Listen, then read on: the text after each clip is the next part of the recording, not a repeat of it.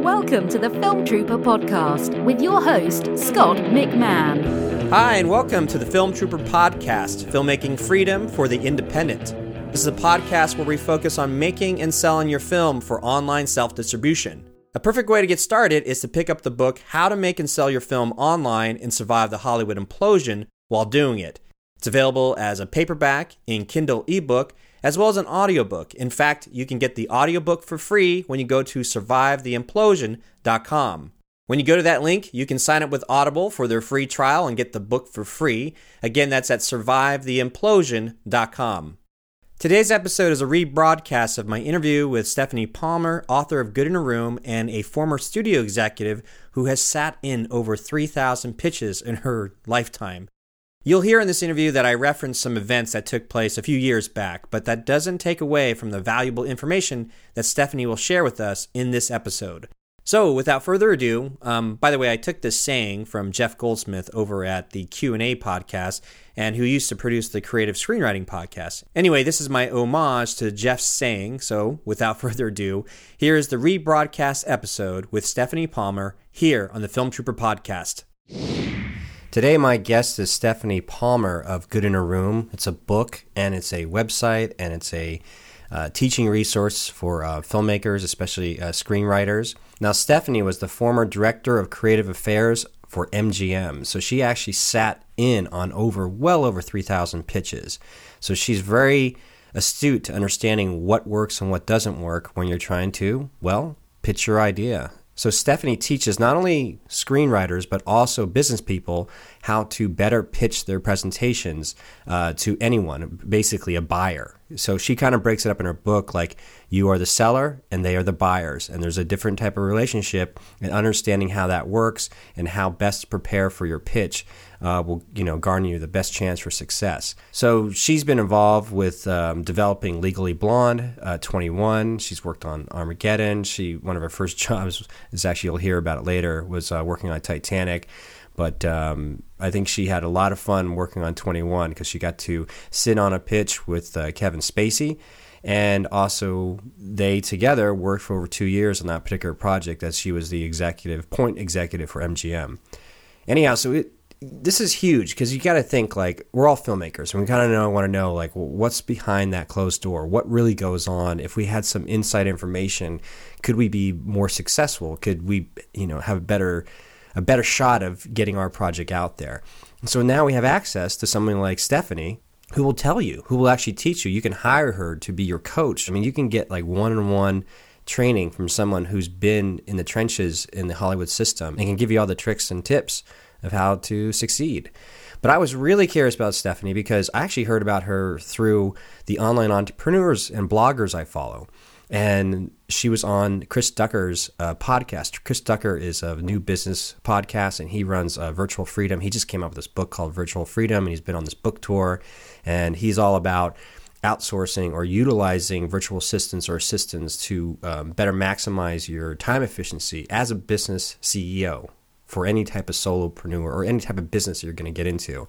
And I had a chance to meet Chris Ducker at the World Domination Summit uh, these past two weekends up here in Portland, Oregon. So when we got talking, he was mentioning to me that his most favorite podcast interview he's done so far has been with Stephanie. Um, he was really just jazzed about it. And then Stephanie was also on Jesse Eichmann's uh, Business of Film podcast. And she really gives some good information on that particular podcast. So I think it's really important that you actually listen to uh, Chris Ducker's interview of Stephanie Palmer, as well as Jesse Eichmann's Business of Film podcast interview of Stephanie, as well as I found a really great uh, uh, presentation she did at Google. Um, a couple about two years ago, and I'll also link that up into the show notes. So in the show notes, you'll get a link to Chris Ducker's podcast interview, as well as the business of film interview, as well as the uh, presentation she gave at uh, Google. So I really think it's really informative about who Stephanie is, what tremendous value she provides. And uh, so I didn't want to get too much into the stuff that she's already talked about.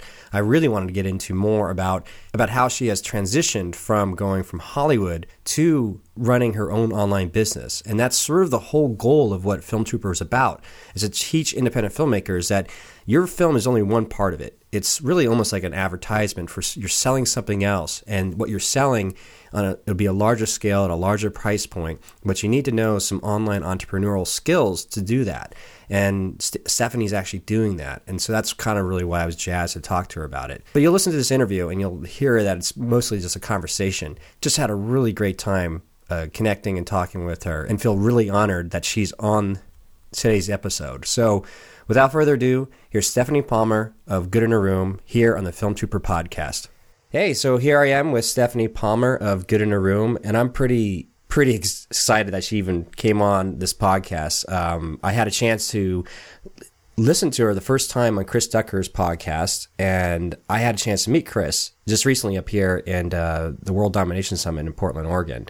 Um, but he was raving about his, like his most favorite podcast interview he's done so far has been with you, Stephanie. By the way, I don't know if you know Thank that. you. Thank you.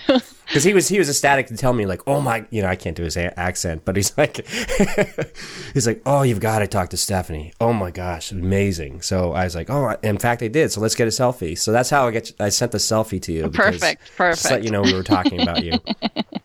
so for those of you who um, people that don't know who you are, can you uh, give us a quick pitch of like who you are, basically where did you start in the film industry and how did you end up starting a good in a room company in this book and, and, and a company that came off that book. So I'll sit back and let you tell us a quick story. sure. Well, I started, um, I studied theater in college, and right out of college, I started as an intern on Titanic, was the first movie that I worked as, an, as an unpaid intern, and then worked my way up from getting coffee to being an assistant. And I was an assistant at Jerry Bruckheimer Films, so working on giant movies like Armageddon and Enemy of the State and Con Air.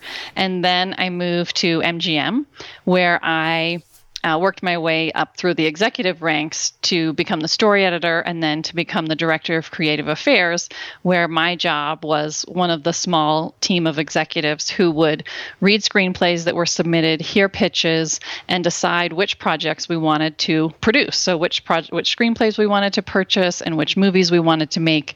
And then if um, I found a project, one of the great things about MGM that was unique at that time is that if you were the executive who found a project, that then you got to supervise it all the way through um, pre-production, production, post-production, and see the movie, you know, through development until it was released. Cool. So that was a super experience that I would not trade for anything. Um, but then after being an executive for a number of years, I got frustrated with the kinds of movies that we were making. And as much as I, there were aspects that I loved of being an executive, there were other things that were very frustrating and i really wanted to work for myself because both my parents and my brother all had their own businesses at the time so i knew what that lifestyle was like and it was certainly different from my lifestyle as an executive where you're on call 24 hours a day and working every single weekend and every holiday. So I uh, decided to go out on my own and I, I really thought about what were the aspects of my executive job that I enjoyed the most. And that was absolutely working with writers. And so I thought, how could I make that be what I do on a daily basis? So I really designed the business around helping writers, particularly writers, but I certainly work with a lot of producers and directors, editors, other creative people um, to help them them sell themselves and sell their work. And so that's why I started Good in a Room. And it's been a really wonderful journey so far. And you wrote the book, if I'm correct, um, 2008. Is that correct? Mm-hmm, mm-hmm. So it's been around for a while. And then you, um, when did the business part of it, the online business start? That really, although I've always had a website, it was extremely simple. Um, and it was only until in the last few years, really about two years ago, that I started focusing on um, having an online business. And that really grew out of um, having a son, as we were talking about, and and wanting to have more control over my time. And so I've really uh, started to learn more about blogging and having an online business, and there's still so much more that I have to learn, but that has been one of my focuses over the last couple years. Oh, interesting. So I'm going to real quick backtrack to your first job in the industry, being uh, working on Titanic. Um, I actually, my ex girlfriend was the uh, s- uh, stand-in for Kate Winslet. Oh, So yeah? I was down because I, was in San Diego at the time. I was working at PlayStation. I was uh, making movies for um, Sony PlayStation at the time. Cool. So I would drive down, visit her once in a while. Um, you know, got to meet On the set in on the set. Mexico. Mhm. Yeah, I, I guess with her access, you know, you get to meet all. You know, I don't know. We were in a we were whatever in a van with uh, Kate, you know, Kathy Bates. You know, going Yep. back to her ho- hotel. But it's a strange thing because I think um, if you want to relay your interesting story, what your first job was to do on the job, because I I have something to add to that after you're done. Well, my first job, I mean, I did many interesting things, but of course, I was fresh out of college and just really desperately wanted to do a great job and impress people because I knew, I mean, it was such a great opportunity to get to work on this giant, huge movie. Um, and so I was asked to do all sorts of things, but one of the things that I was asked to do was to drive boxes of something that I was not to look at um, over the Mexican border. And partially, I'm sure they chose me because I looked so innocent, and I frankly was, and still kind of am. Um, but that I didn't get caught driving whatever illegal material um, over the Mexican border. And so that was one of my many jobs. well, I can tell you what was in those boxes because I was on the receiving Okay. end. No, I'm just kidding. Actually, it's just a vortex down there. I remember going down there and it was like this weird sort of like debaucherous vortex. Yeah. It was like, uh, you know, needless, needless to say, like when that whole stint ended, it was like watching these people sort of decompress. Like there was, cause there were so many extras and so many other additional people that were literally living down there in Mexico because they had to be on call, Yes, thr thrown into the, the tanks and the, the amount of, uh, you know, sicknesses and ear infections and it's just crazy. But it was, uh, it was amazing. To, I, I wonder if we actually probably bumped into each other because I was in like different offices all the time. So, so here's the thing I know that everybody after they heard sort of your quick resume would be like, oh my gosh, okay, you're, so you're teaching writers, you know, how to be good in a room. Um, one of the things you teach in your book, which is a fantastic book, which and your site. So two things that people have to do: one, buy your book; two, sign up for your emails because your emails are loaded with such valuable content and, and all that and all that type of stuff. And one of the things you talk about are the five stages of the pitch. Can you kind of run over run over? I don't know if that's a word. Can you actually just go over what those five stages of the pitch are? Sure. Well, when I was an executive, I heard more than 3,000 pitches and sat in more than 3,000 pitch meetings. Way more than that, probably, if I really counted.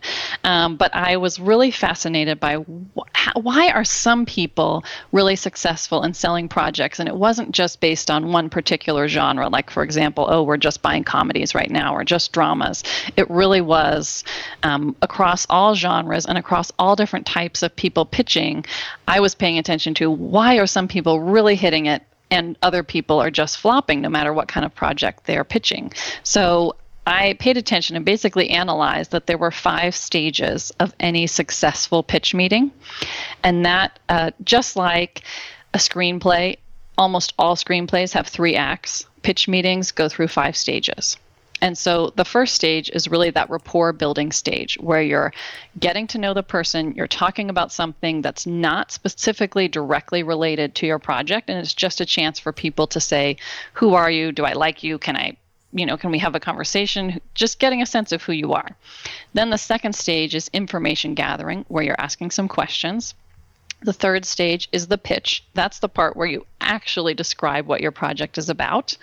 Then the fourth stage is Q&A, question and answer. And this is the place where mo- the most important part of the pitch meeting, this is where almost all sales are made. So the executive knows that you've come in prepared with how you're going to describe the project, you know, your specific pitch, but they want to see how you handle question and answer.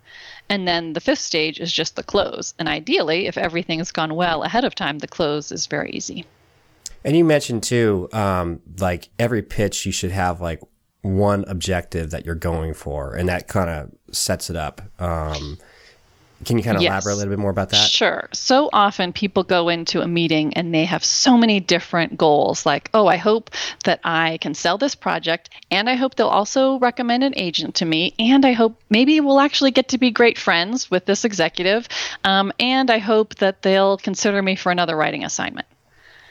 No. And it's like, well, once you have all of those goals, it's going to be really hard for any of them to be achieved. But it's much easier to keep it simple and say, well, which one of these can I achieve in this specific meeting, knowing that if a relationship goes well, you're going to have multiple meetings and it can develop. So what's the one thing if only if you could only accomplish one thing in that meeting, is it is it just that you want to get a second meeting?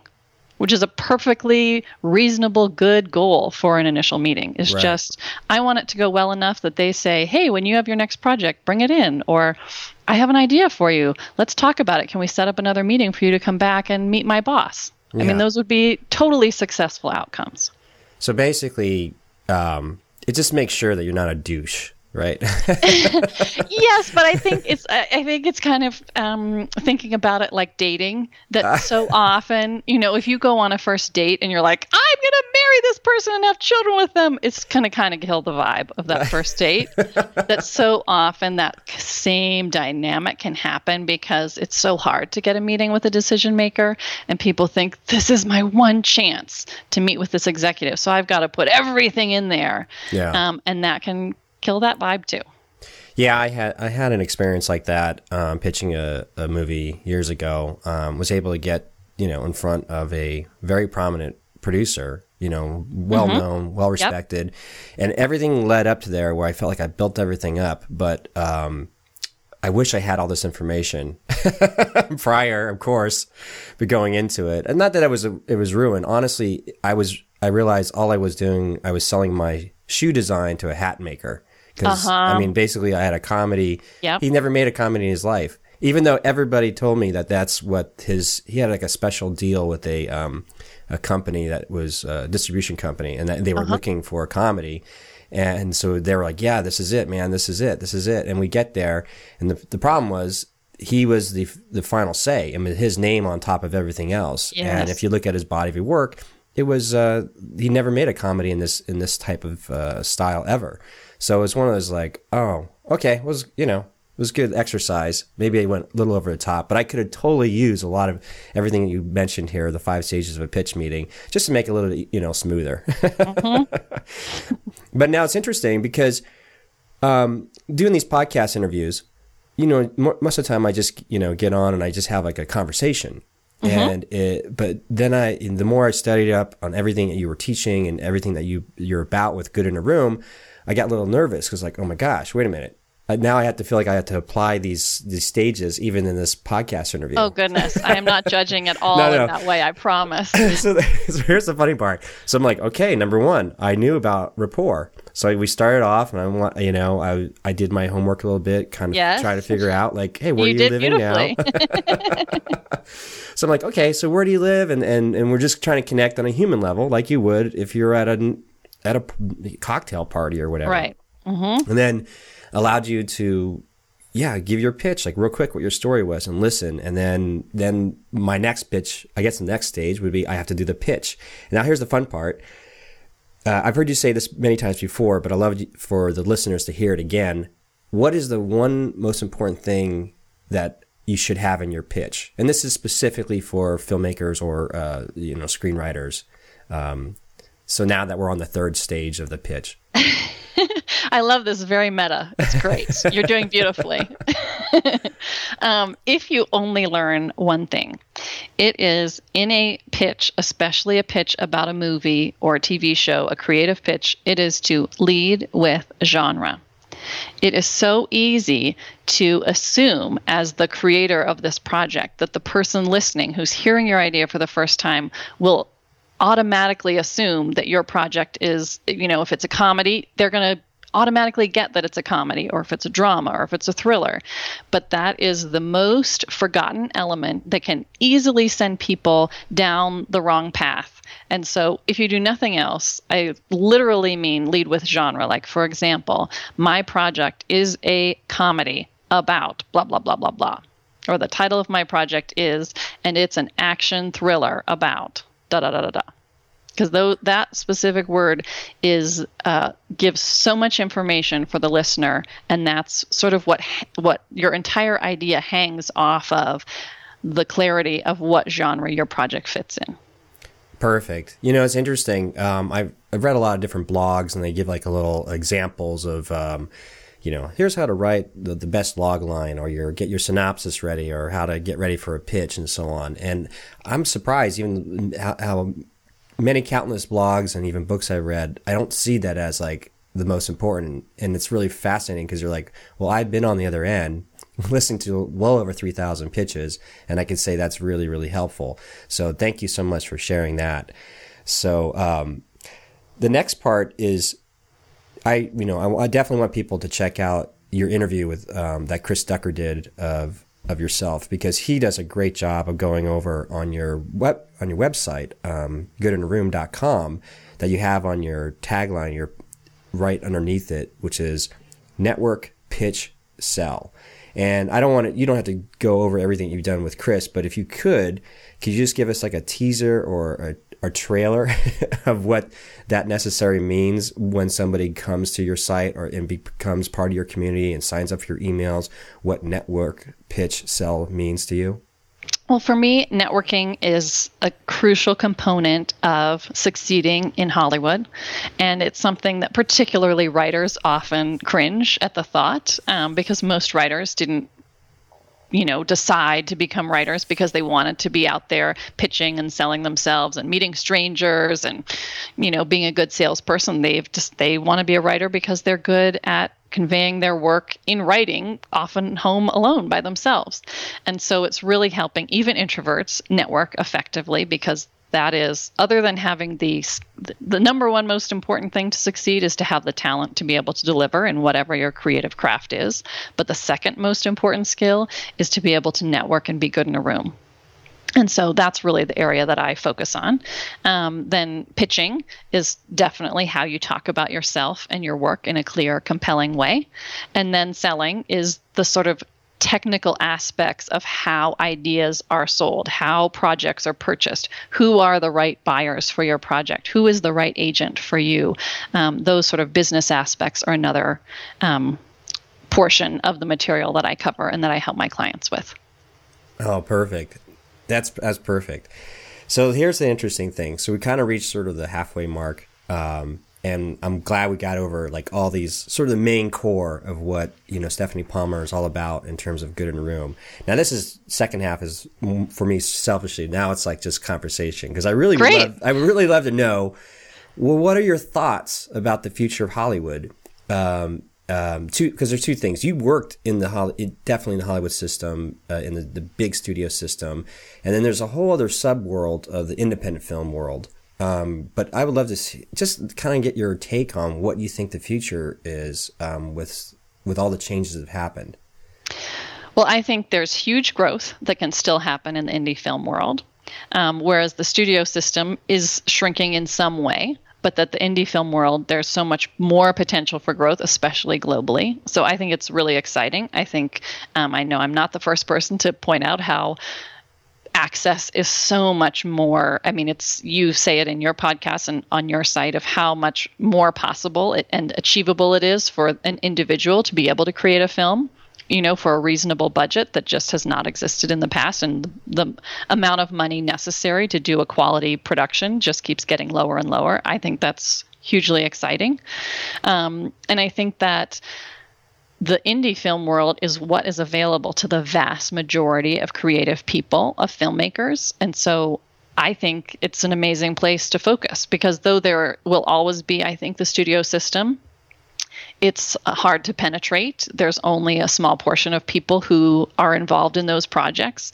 But the best way to get considered or to break in to the studio film world is to create your own independent film. So I think it's totally where it's at. Oh, nice. Hold on for one second. My microphone is dropping. I'm going to make a bunch of noise sure. as I switch yeah, this boom mic. Hold on.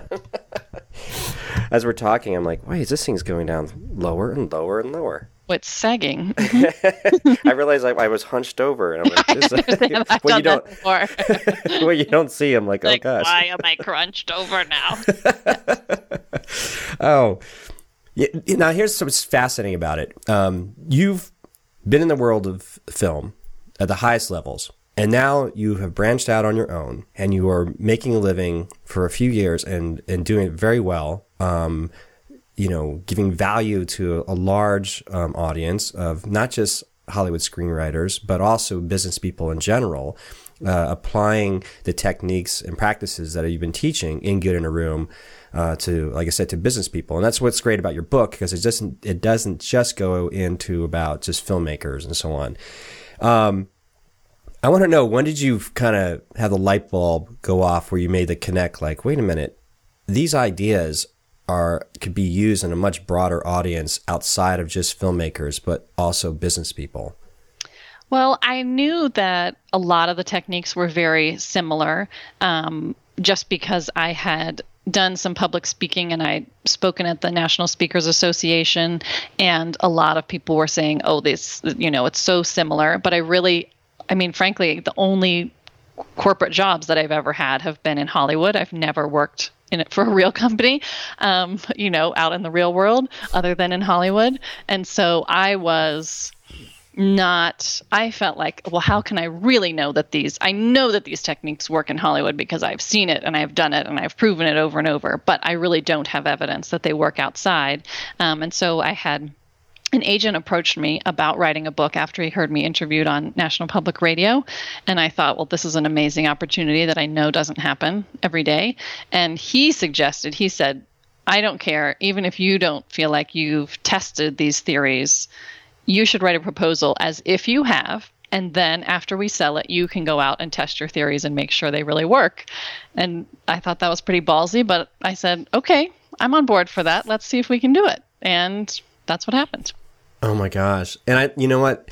I, I can't wait to people get a chance to see this, um, the talk you gave at Google because like you're opening, um, like first ten minutes talking about how you went to the New York for the book publisher and you were there and and you were, you know, the irony of I'm selling like um, a book about being good in a room and being pitching, and then you were throwing a curveball. Um, if you want to tell us a little bit about like your one of your first meetings, like pitching a book idea, which I thought was fascinating. Well, I you would think that I would be totally prepared to pitch a book um, that's called Good in a Room and be really successful at pitching.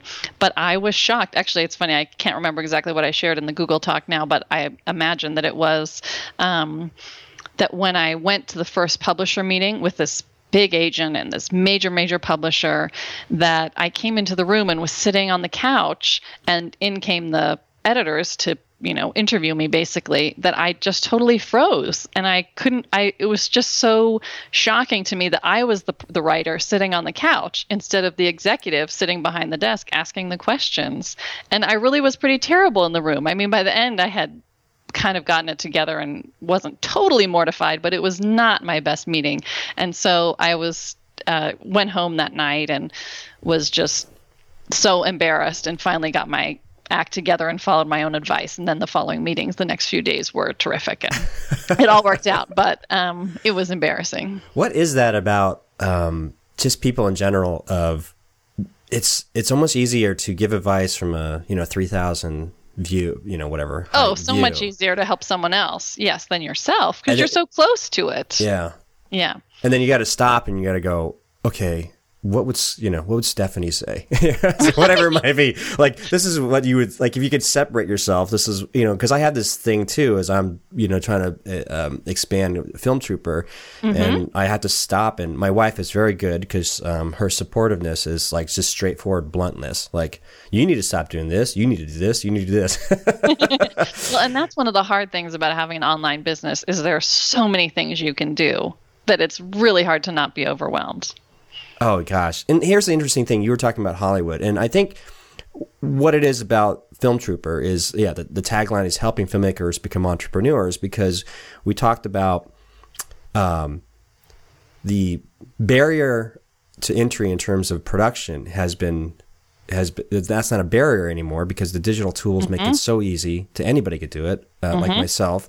Um, and then the distribution arm of the last the past last past year actually has been decimated because anybody can put anything up online any digital good a book you know music mm-hmm. movies and sell it directly to people all over the world instantly. Mm-hmm. Mm-hmm. So the last barrier is marketing um, being you know being heard ab- above all the noise and stuff like that. So that's going to be interesting, and I don't know whether or not the future of film distribution for independents is going to change from a distribution type company versus to like a all in house like marketing company. You know, I don't know Yeah, I don't either. Mm. because I have an interesting thing like um, when I was trying to get my film made years ago in the old, you know, in the old sort of the imploding system when Yes. the, the, economy was crashing, everything was built around like the foreign pre-sales. So you know, you mm-hmm. go to AFM, the American Film Market, or the, mm-hmm. the, that market is the same market if you go to Cannes Film Market or the Singapore Correct. Film Market. It's the same mm-hmm. people. They all just go there. So. Um, you know this. I'm just uh, No, I'm no, assu- yeah. yeah. I'm just saying. I'm assuming the people that don't know this, like, this is what I'm. I'm my wink, wink to you, to them is like, this is how it works. so it's fascinating because everything was based off like the foreign pre-sales. But I read an article that may be very interesting about once Netflix invades more of a global market, what happens to the pre-sales? You know, I don't know. It's it's like there's once those like pre-built markets or pre uh, whatever it is that they're counting on, I wonder if that's going to implode the um, old way of independent filmmaking. You know, so I sure think so. Ultimately, who knows when, but Yeah. I sure think it would. So so then it's fascinating because you I don't know when did you um, learn about Pat Flynn and Chris Ducker, um, and in attending their San Diego um, one day uh, workshop event. I can't remember. I mean, in the last two years, I had started um, reading Pat Flynn. I think when I had various questions about what does this mean and how do I do that, and he has such an incredible um, site of resources written for the layperson like myself who is not a technical whiz um, to figure some of these things out like what is keyword research or whatever the topic was Right. um, how do I use WordPress? Um, and then they had their first one day business breakthrough, and I just thought I could really benefit from this because I've never, I'd never attended a online. Um, I- mean, I know it's a huge business, um, and there are tons of people who make their living this way, but I had never attended a workshop or a class um, in anything like this. And so I um, went to it. It was absolutely terrific. It was hilarious because I thought my website, which was very simple and plain, um, was fine, and it was ripped to shreds, and that was just what I needed. Um, and so it um, and it was such a valuable experience for me to see all these other people who have successful online businesses just how they focus them and what they do. I mean, just that there is this huge world available that I didn't even know because I mean, I never even took a marketing class or I don't have an MBA or any of these things that a lot of other people do. Um, and so I've really had to take a lot of classes and learn, and I'm still learning. Um, but it was terrific. And um, from there, I've um, kept in touch with both of them and, and um, learned a lot from them, and they've been terrific.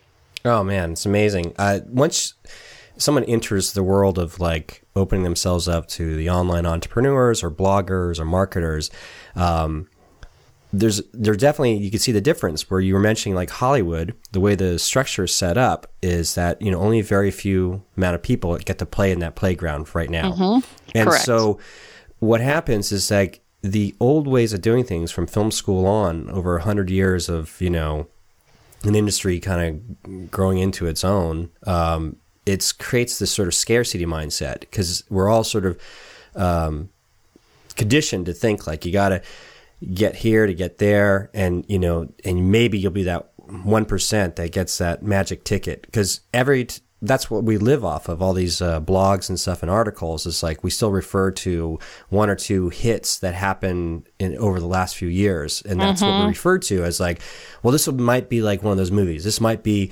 like i had um, Oren Peli on from paranormal activity and he and i worked together at sony. And so we, i had this conversation with him about like, wait, wait, let's take me, you know, step by step, and you could see so many unusual things that had to happen to make it happen, and you realize, Yes. like, I was living vicariously through. I'm like, oh my god, what is that like? Like your whole life just changed like one day, you know, and it was fa- it was fascinating. Um, but when you go into the online world, the I mean the business world and the blogger world, um, there's this wonderful world of abundance. Like you can go to Chris Ducker and learn a lot of the same things as you do if you go to uh, Pat Flynn, but they they're they work in tandem together, and they never feel like there's no competition. Each person is always you know teaching each other, and it's amazing because it's like this weight lifted off your shoulders, and there's so much so much optimism and positivity going on in that world where as you know, filmmakers, you know, can be very of all types. Doesn't matter what part of the um, uh, process you are in filmmaking, could be very cynical, and Yes. because they have that scarcity mindset. And s- Yes. and so I'm trying to hopefully open up the minds. Like we got to let that go because guess what? We actually have our artists, like you said, you work with a lot of artists, and that's what I want to ask you because the difference between somebody creating art or something out of their mind or getting inspired because they just they had this itch to just you know scratch to produce something versus the online business world which is they extract the information from an audience or customer base figure out what that problem is and then try to solve that problem. So uh, you know they're both disciplines are coming at a different place. One's coming at from just like this burning desire to be expressive and push it out to the world, where the other one is extracting, pulling the information, and then um, being of service to to their audience or their world. And I just wanted to know what your thoughts were because as you're seeing both, you've you know you're seeing both spectrums of in your past career. Hmm. Well, I think um, one thing that I've seen, because even though I've worked exclusively on the really high end, big budget studio films, now that I have my own business, many of my clients are independent filmmakers. And I think that the people who have been really successful are those filmmakers who pay attention to marketing and pay attention to how are we going to figure out how to. Um, get money, you know, find funding and also find an audience basically from the beginning of the process, not that they create the movie and then think, "Ooh, now how are we going to find an audience?" but that that's a component of their strategy from the beginning. Ah, so yeah, good. That, um, thank you for pointing that out. Like seeing, you know, the, the ones you're working with. Um, let me ask you, what is your thoughts about um, why filmmakers should become entrepreneurs? I mean, I mean, you kind of touched upon that, but if you want to elaborate a little bit more about what you're seeing, uh, you know, as you've applied uh, your skill sets in both worlds. Well, I think filmmakers are, I mean, the successful ones absolutely are entrepreneurs in that they are the ones creating and generating. They're deciding which projects they're going to work on. They are focused on it. They are small business owners in a way. I mean, the vast majority are self employed and have to deal with all of the challenges of, um, not consistent income and self-employment taxes you know all of those things of um, being self-employed but that also they are the engine that runs their own company. And that's a very different thing than going to a job and having someone tell you here's what we're going to do today. Do this list of five things and then you can go home. It's just a totally different mindset. Um, and so i think that the filmmakers who educate themselves on your site and other places as far as learning about marketing, distribution, um, how to create a successful pitch so that investors will want to invest with them rather than another project or someone else. I think those are hugely valuable skills. Um, but I think it's terrific that these uh, resources are available online and that you don't have to go to um, traditional film school, even though that's great for many people, but it really isn't required. No, no. And a lot of these things, even at the best film schools, aren't really taught. Um, I mean, you can learn great things at film school, but the actual how do I get a movie made? How do I build my career so that I get paid more as my projects, you know, how can I leverage what I've done previously to make a better deal? All of those things come from practice. Yeah, definitely. I was so I was at the um, World Domination Summit. I Uh-huh. was here two weeks, and that, that's like a vortex of like just being high of like conquering the world. You know? Yes. So and it's the like- enthusiasm of being surrounded by all these other entrepreneurs. Yeah, and they're so positive and like you know. So I had sh- this is an interesting story. So this is how I got to know um, Chris Ducker. I had Uh-huh. actually uh, tried to apply for his position on Fizzle.co with um, the guys um, Corbett Barr. Uh-huh. I know. Chase Reeves. Yeah, so they're really funny and just energetic, but you know very successful. And so they had this post that said, "Hey." We're looking for somebody to um, run our member success, success specialist or whatever their their membership Uh-huh. part of it. So, but I saw that the post because what happened was I was listening to Chris Ducker's podcast and he was interviewing Caleb Wojcik, Yep. and they were talking about Fizzle. And then I finally checked out Fizzle, and I realized I saw this post, but it was like almost like a month too late. So I'm like, ah, they probably hired somebody.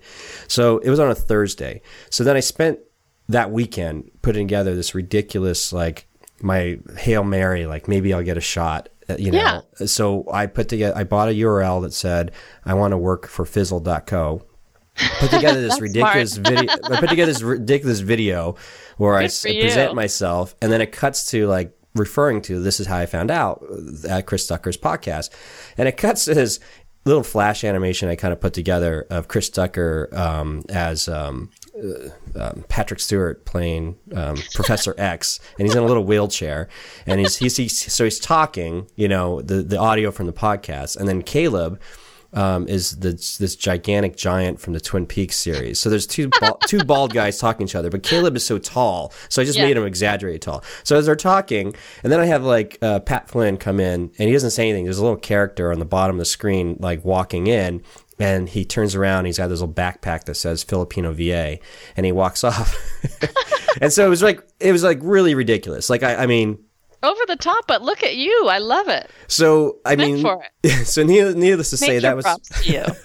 Thanks. So, needless to say that uh, you know I, I didn't get the, the position because I, I turned in the. Um, I just sent them the link. I said I wrote them an email and I said everything you need to find about what you're asking for, my resume, my answers to your questions, and by the way, you didn't ask for it, but here's a video. I just sent them a link so to show that I had commitment. You know, I spent money, Yeah. a few bucks to get a secure URL. I sent them that Monday morning. Two hours later, they all wrote back just like ecstatic, like, oh my God, this thing's hilarious. Unfortunately, we just hired somebody last Thursday. But it got back to Chris Ducker, and he said, hey, he goes, if the Fizzle guys aren't using you, let's meet up in World Domination Summit because I have something to talk to you about. So that's, I just kept in touch with them. Perfect. And so when I met up with them, um, I just happened to, you know, we had other business stuff to talk about. So that's, that's how we got the selfie. But at the same time, um, he was there with another entrepreneur who uh, invited me to this party. But I kind of knew overhearing who they're talking about what party it was going to be.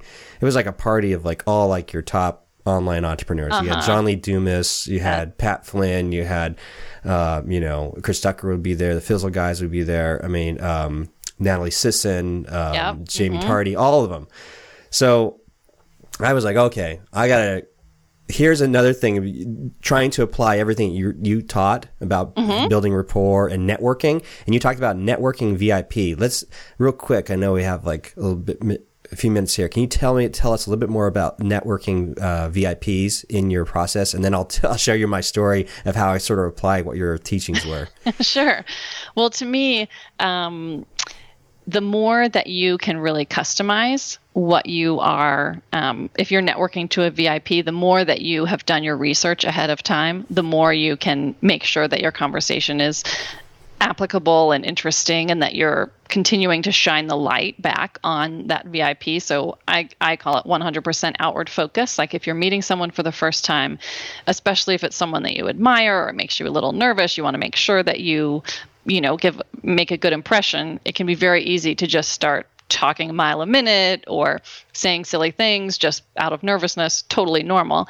Um, but I like to encourage you to have 100% outward focus where you're really just totally listening really carefully to what the other person is saying because in our world now it is so common to not be focusing on the other person to have just be focusing on our own inner monologue of ooh do i have spinach in my teeth what am i going to say next what can i do blah blah blah and you're not really listening so it really stands out when you are the kind of person who can be there in their presence and just really pay attention and react in the moment Yeah, they definitely go.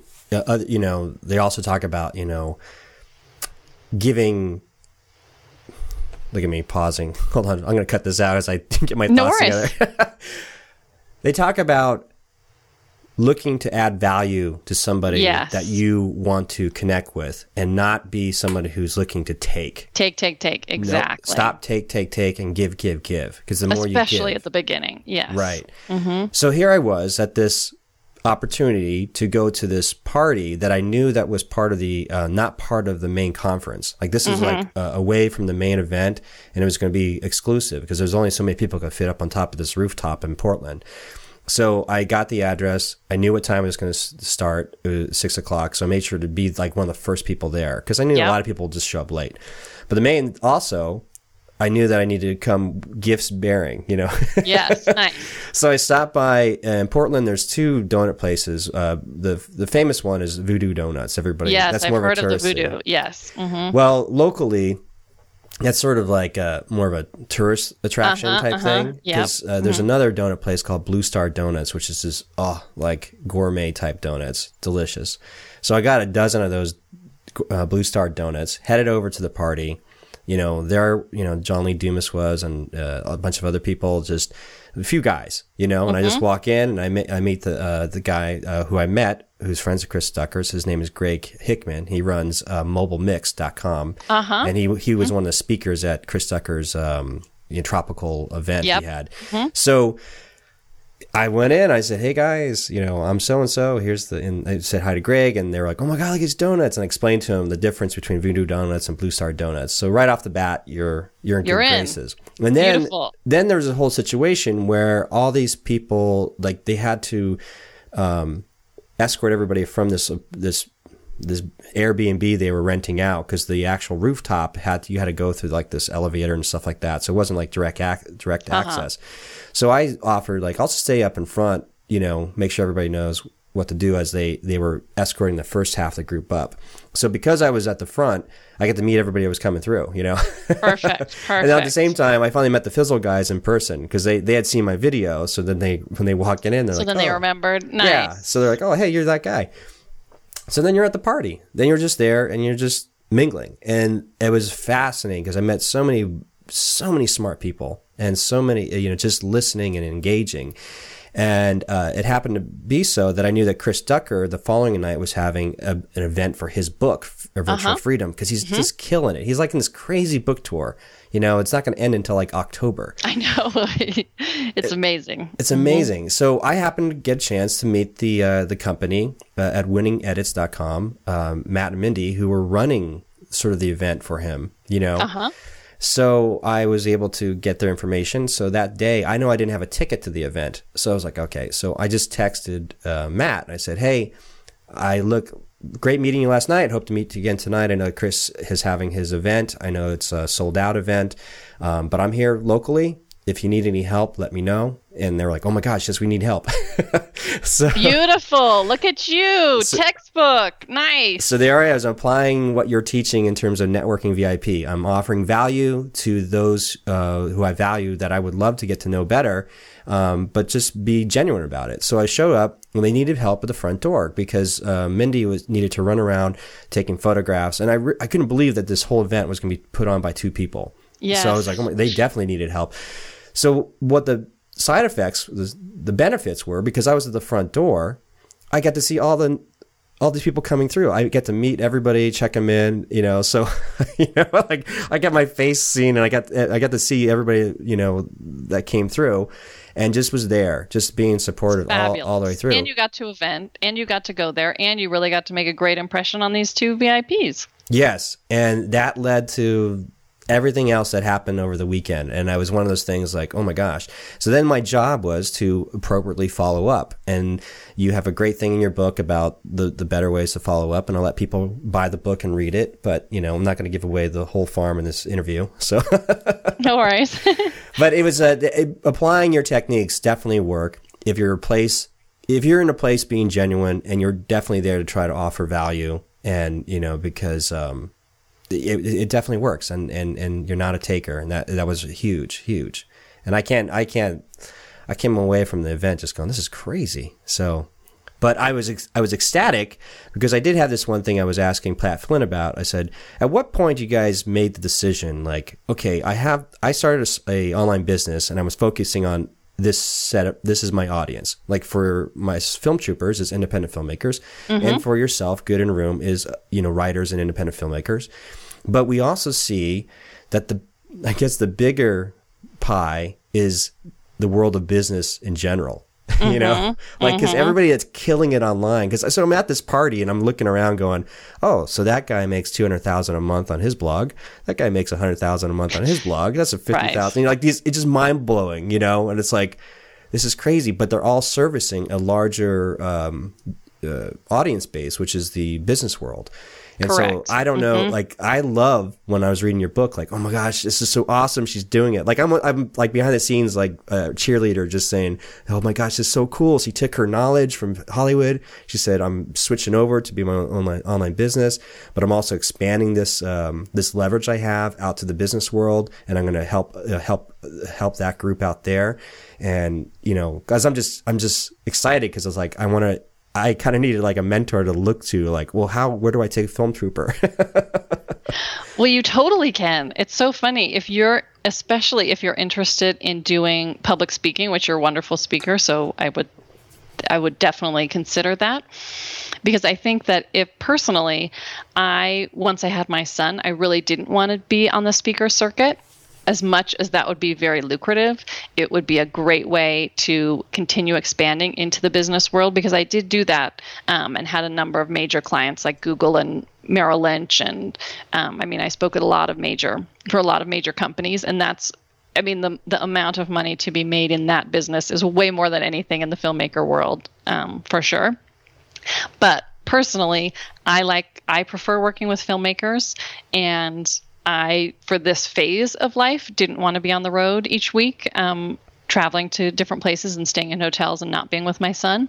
And so I made the choice that even though, you know, my bank account may not be as gigantic as it could be in other things, for me that's not what's the most important. I want to be working with people that I care about and doing honest good work and and being able to have the time flexibility to be with my family. And th- that's those are the priorities that I've chosen um, at this phase, but there could be another time where I want to get back to traveling. And so then I may branch back out into doing more business. But that is absolutely a huge market that is waiting to be tapped.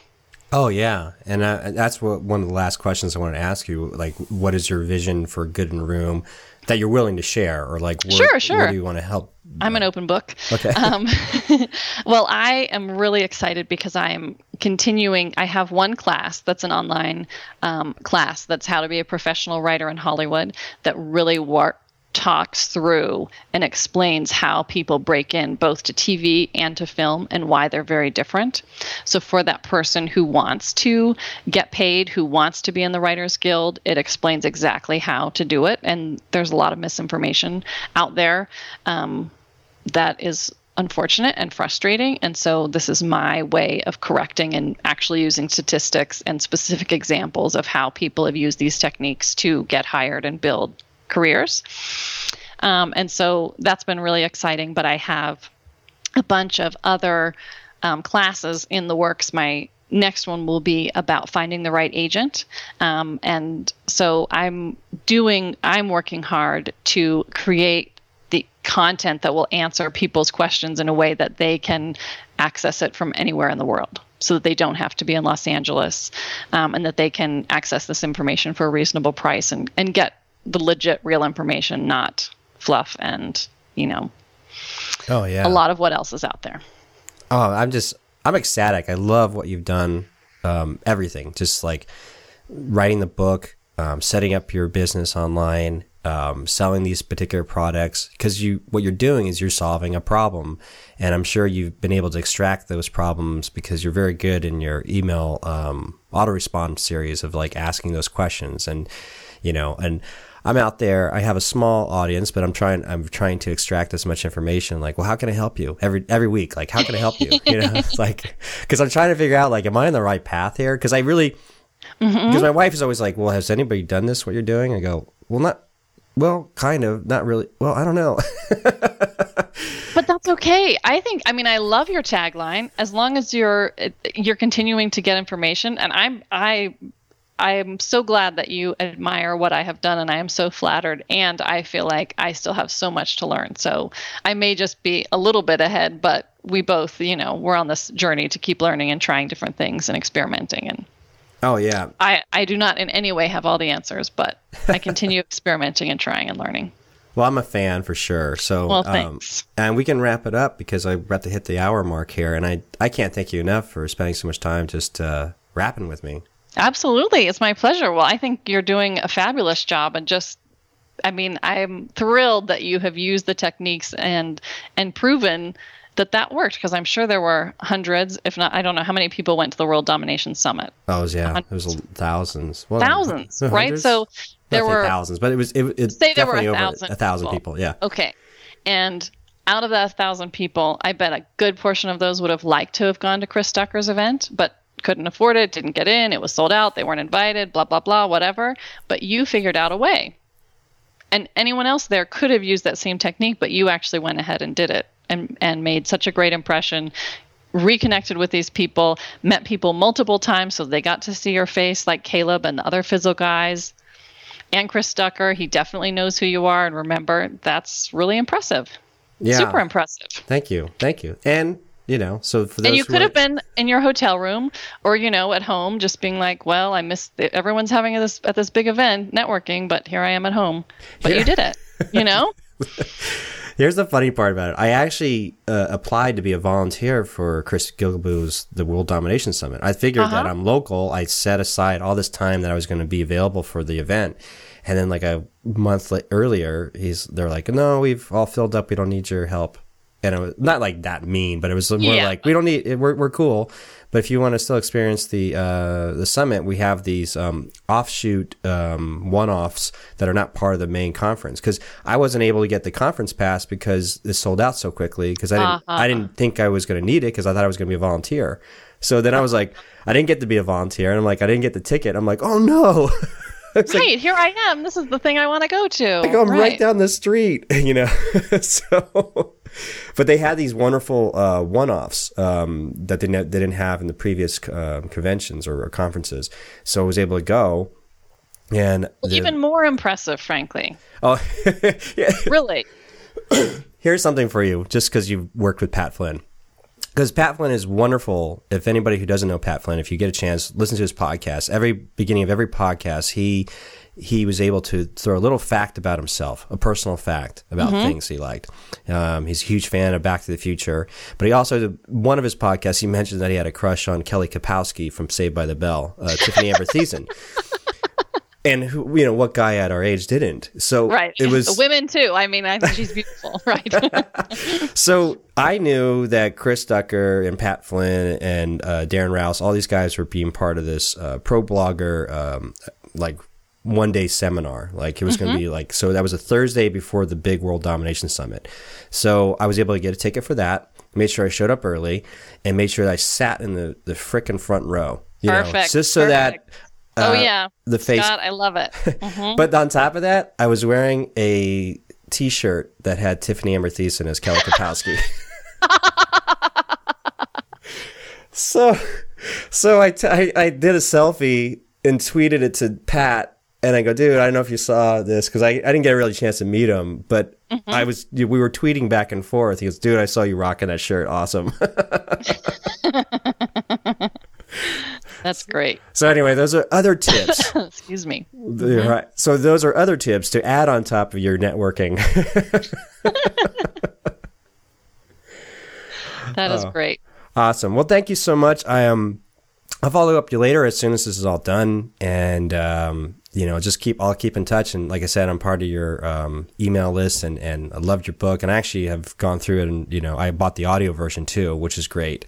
And it's actually funny because your both your podcasts on Chris Ducker and uh, Jesse Eichmann's uh, Business of Film, and your your audiobook. Um, I listened to it at double speed, so this is really the first time Oh, I've actually ever heard your you speak in a regular tone. That is hilarious. that is so funny. Hmm. What do you know? Well, there you go. well, thank you. You have a wonderful, wonderful day. I've got to get cleaned up and ready for this audition for this. All right, well, break a leg. Thanks. It's Break a leg. yeah, it's it's fun up here. Um, it's totally mellow. I don't know. I don't know how I ended up in Portland. I was from San Diego and spent a lot of time in LA, um, but we moved up here about four years ago, and I just started to get back into acting a couple of years ago. That, that my daughter was older and I was Sure. older. Yep. And, I'm you like- could. Yeah, and I Mhm. was like, eh, what the hell? So That's great. awesome. Well, enjoy right. your your little boy. Was Thank he you. four or five? Oh my gosh, Or almost five. Yep. Mm-hmm. that's just get as many hugs in as possible. I try to do it now, and my daughter's like, dude, this is really awkward. I'm 12. Enough. Right. Enough, Dad. I was like, oh, you don't understand. You were so cute. when You were so little. well, you enjoy your time, and I definitely hope to meet up in person one of these days. Are Sounds you, great. do you get ever? Do you ever get to uh, Los Angeles or the? I do. I do frequently, and actually every year I do. Um, I host the pitch conference at the American Film Market. Oh, cool. Um, and so I think that's November 9th this year. So should you be attending the American Film Market or other people, um, please come on by and say hello. Heck yeah. Um, and that's always a fun event where people get to pitch their projects and then get critique from me and Cassian Elwes. Um, and it's very, it's it's always a good time. I love how you just sort of casually dropped Cassian Elwes' name. He's like one of the most prominent like independent producers around. right like where else do you get him who has produced something like 278 movies truly and used to be the head of william morris um, uh, independent film like he critiques everybody's pitches right there on stage so Oh my it's, it's a pretty cool thing and he gives the winner at least the last year the last couple of years because this is now the fifth year that we've done it um, that the last year he just said okay i'm going to give $500 from my personal checkbook to whoever has the best pitch. It was great. Wow. and he did and he did it right there Wow. What was the Yep. pitch? Like 12 years a slave. No, just kidding. The no, it was a, it was a really great pitch. It was it was really it was funny. It, it's it's really interesting each year how different the pitches are. So I'll be interested to see what this year holds. Cool. So for everybody again, that's the American Film Market in Santa Monica in November. Mm-hmm. Look for it. The Pitch Fest. Stephanie Palmer. Gosh, thank you so much for your time. It is my pleasure. Thanks so much, Scott. And that concludes my interview with Stephanie Palmer from Good in a Room. I encourage you to go over to see all the show notes over at filmtrooper.com forward slash 123 for number 123, which is episode number 123. And you can get a lot more information about Stephanie, sign up for her emails, get, you know, maybe even hire her for consulting if you need to. Um, it's uh, She's uh, amazing. So, anyhow, again, that's at filmtrooper.com forward slash 123. If you like this interview, please think about leaving a ratings and review over in iTunes for me. Just go to filmtrooper.com forward slash iTunes. That will take you to the iTunes page. And any ratings and review would be very, very helpful in spreading the word about this particular podcast. And of course, don't go away empty handed because I have a free gift for you over at freegearguide.com. It's an equipment list of everything I use to make a feature film for $500 without a crew. Again, that's at freegearguide.com. Thanks so much for tuning in, and I will see you next time. Film Trooper, filmmaking freedom for the independent.